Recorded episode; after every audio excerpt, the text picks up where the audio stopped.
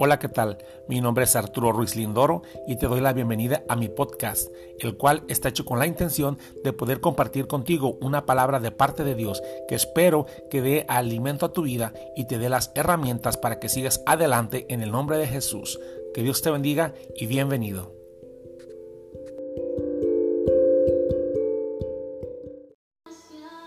Bendecida mañana, queridos hermanos de Mañanas Gloriosas de Centro Cristiano de Fe. Es un privilegio estar una vez más delante de ustedes y en presencia de mi Señor compartiendo su bendita palabra. Vamos a iniciar con una oración para que sea el Señor tomando control de mis palabras, de mis labios, para que sea Él hablándote a ti y hablándome a mí en el nombre de Jesús. Padre, te damos gracias en esta mañana por este tiempo, Señor. Lo apartamos especialmente para ti, Señor, porque reconocemos, aleluya, que tú eres el que tiene el primer lugar en nuestras vidas, porque sabemos que si te buscamos a ti, Señor, todo lo demás vendrá por añadidura. Padre, prepara cada corazón para que recibamos esta palabra, Señor, y se han roto, Señor, todo, todo velo, se ha roto, Padre Santo, todo aquello que nos impide ver y escuchar a tu Espíritu Santo. Permítenos ser una generación instruida y guiada en tu palabra a través de tu Espíritu Santo. Te lo pido, amén y amén. Aleluya, hermanos. Eh, el título de este, de este devocional lo voy a decir al final. Vamos a iniciar leyendo el primer eh, en, el libro de Samuel, primera de Samuel, capítulo 3, versículo del 1 al 8, que dice de la siguiente manera. El joven Samuel ministraba a Jehová en presencia de Elí, y la palabra de Jehová escaseaba en aquellos días. No había visión con frecuencia. Y aconteció un día que estando Elí acostado en su aposento, cuando sus ojos comenzaban a oscurecerse, de modo que no podía ver, Samuel estaba durmiendo en el templo de Jehová, donde estaba el arca de Dios. Y antes que la lámpara de Dios fuese apagada, Jehová llamó a Samuel, y él respondió, heme aquí. Y corriendo luego a Elí, dijo, heme aquí, ¿para qué me llamaste? Y Elí le dijo, yo no he llamado, vuelve y acuéstate. Y se volvió y se acostó. Y Jehová volvió a llamar otra vez a Samuel. Y levantándose Samuel vino a Elí y dijo, heme aquí, ¿para qué me has llamado? Y él dijo, Hijo mío, yo no he, llamado, vuelve y acuéstate. Y Samuel no había conocido aún a Jehová, ni la palabra de Jehová le había sido revelada. Jehová pues llamó la tercera vez a Samuel, y él se levantó y vino a Elí, y dijo, heme aquí, ¿para qué me has llamado? Entonces entendió Elí que Jehová llamaba al joven. Y dijo Elí a Samuel, ve y acuéstate, y si te llamare, dirás, habla Jehová, porque tu siervo oye. Así se fue Samuel y se acostó en su lugar. Aleluya. Hermanos, esta palabra, este versículo que acabamos de leer, es para mí uno de los pasajes bíblicos más tristes que encontramos en las escrituras. Miren, vamos a hacer un lado el llamamiento de que tiene Jehová hacia el profeta Samuel. A mí lo que me duele en mi corazón al leer este pasaje es ver cómo dice la palabra que en ese tiempo escaseaba escaseaba la palabra de Jehová. Como en ese tiempo no había visión con frecuencia. Y qué triste, hermanos, es una generación sin visión. Es una generación sin palabra de Jehová. Y sabes, porque escaseaba la palabra de Jehová, porque escaseaban los oídos que estuvieran listos para escucharla, porque escaseaba las personas apasionadas que buscaran la presencia de Jehová. Se me hace tan triste ver cómo dice la Biblia que los ojos del sacerdote Elí se oscurecían. Esto nos habla acerca de una visión que empieza a menguar. Rápidamente les comento, Elí era el sacerdote en aquel tiempo que ministraba y dice la Biblia que los hijos de Elí hacían muchas cosas que desagradaban a Jehová. Los hijos de Elí Ah, dormían con mujeres aún ya a la puerta del tabernáculo de reunión. menospreciaban las ofrendas, abusaban de las, de las personas. Y dice la Biblia que, que Elí eh, los dejaba hacer, no les estorbaba, dice la palabra. Y esto molestó de sobremanera a Jehová, porque Elí eh, le daba más gusto a sus hijos que, eh, que en vez de buscar lo que realmente era lo correcto y lo que agradaba a Jehová. Esta desobediencia de parte de, de Elí hacia Dios empezó a hacer que la presencia de Dios se alejara de Elí. Y esto hizo que Elí empezara a perder visión, que Elí empezara a perder eh, esa sensibilidad al Espíritu Santo. Por eso cuando Jehová habla a Samuel, no es hasta la tercera vez que el, sacerdote Elí le dice, ah, espérame, si te vuelven a hablar es Jehová. La primera vez que Jehová habló a Samuel, el profeta Elí no supo discernirlo. La segunda vez cuando Jehová volvió a hablar a, Samuel, Elí todavía estaba dormido, Elí todavía no entendía. Elí ya no era sensible a la presencia. Elí ya no tenía sus oídos abiertos a escuchar la voz de Dios. Fue hasta la tercera vez que dijo, Jehová te está hablando. Qué triste, hermanos, es una generación sin, sin presencia. Qué triste es, un, es, ser un pueblo que no escucha la palabra. Y miren, Samuel yo sé que era joven, pero dice la palabra que Samuel ministraba en la presencia de Jehová. Es decir, Samuel servía a Jehová. Sin embargo, Samuel aún no conocía la voz. Qué triste es ver que podemos haber servidores que servimos en la presencia de Dios y aún no conocemos su voz. Y aún nuestros oídos no están atentos a sus palabras, a su voz. ¿Cómo queremos que Dios nos hable cuando nuestros oídos están llenos de cerilla? Cuando nuestros oídos están llenos de tantas cosas que no le agradan a Jehová. Después de que Eli muere, Samuel entonces queda como profeta de Dios. Y dice la palabra que el pueblo de Israel entró en guerra con los filisteos y se llevan el arca de Jehová que representa la presencia manifiesta en aquellos tiempos de Dios. Y, después de que se la llevan, le pasan una serie de situaciones negativas, total que regresan el arca otra vez a Israel. Sin embargo, el arca de Jehová no fue llevada al templo, sino que fue dejada en un, lugar que se llamaba eh, Kiriat Jeraim y ahí fue abandonada el arca durante 20 años.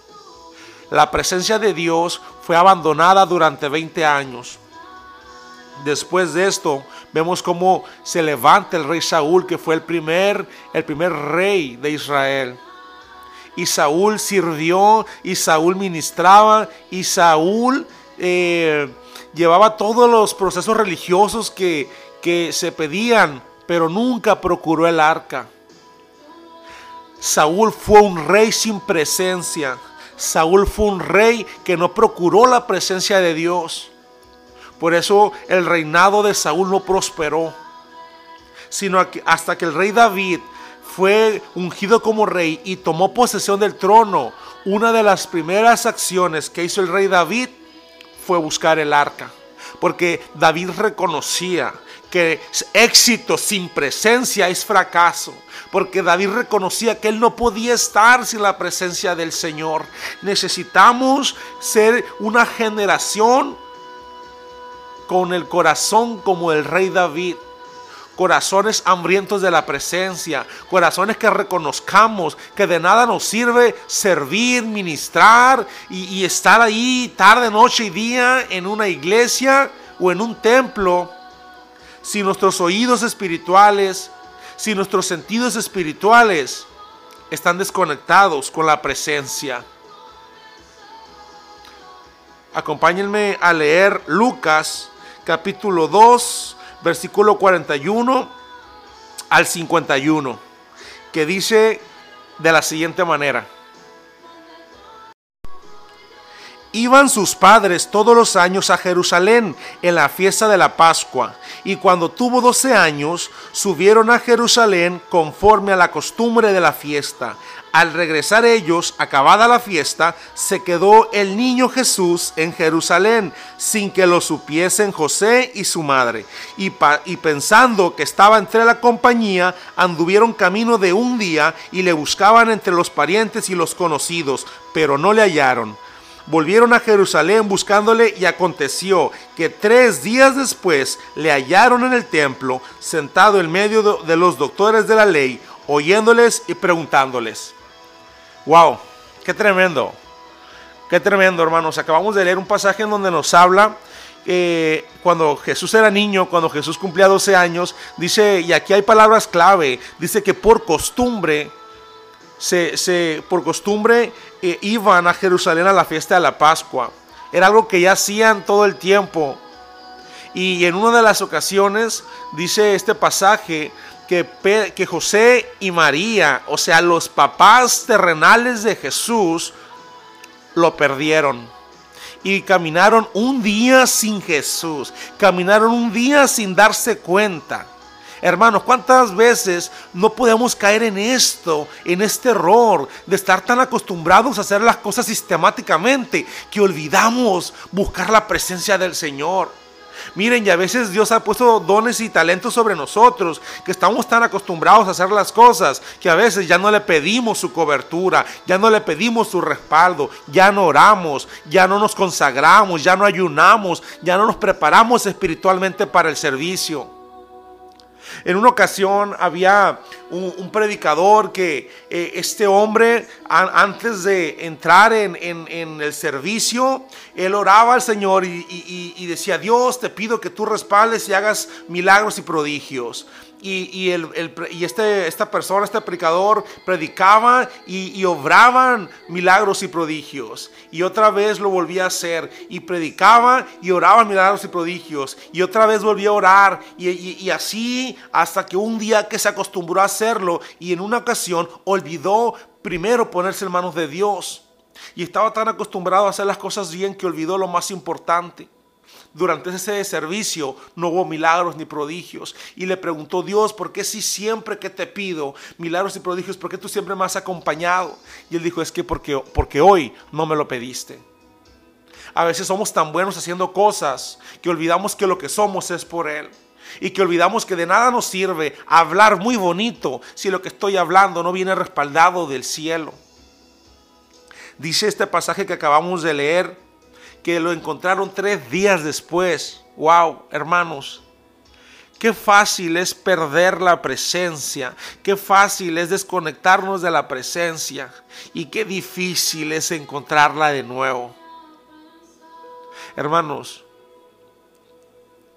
es tiempo de que analicemos nuestras vidas, analicemos nuestros servicios. No podemos trabajar en automático.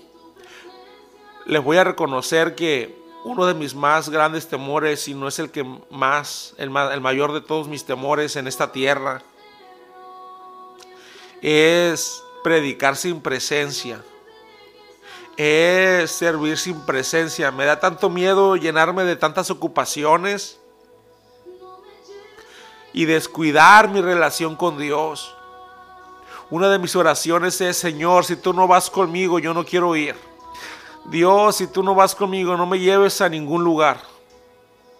Es la oración, hermanos, que tenemos que hacer en este tiempo.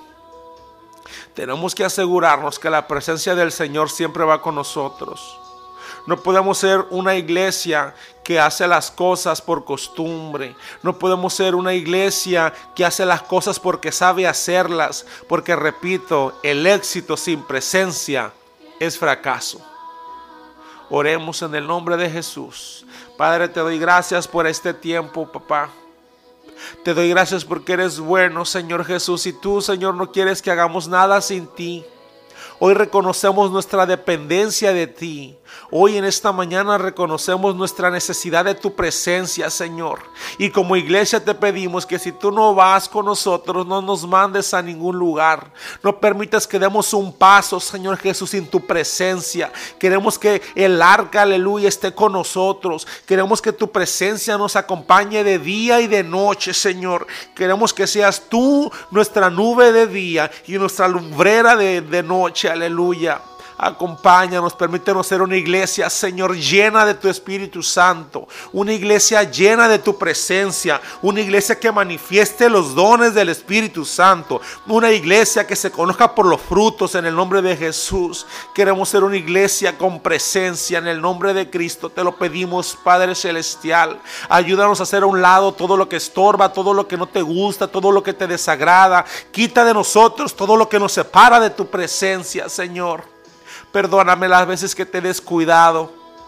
Perdóname las veces que me he llenado de ocupaciones y no te he dado el tiempo a ti, Señor. ¿De qué me sirve servirte a ti si no tengo tiempo para ti?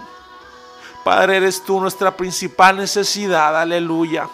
Te adoramos, Cristo Jesús. Te pido por cada uno de mis hermanos, Señor, ayúdalos también Señor, a, cuidar la presencia. Haznos sabios y entendidos. Señor, abre nuestros ojos espirituales y nuestros oídos, aleluya, nuestros oídos espirituales. Ábrelos, Señor, esta mañana. Y permítenos caminar de día y de noche tomados de tu mano, Señor. Si tú no vas con nosotros, no nos dejes ir a ningún lugar. Amén.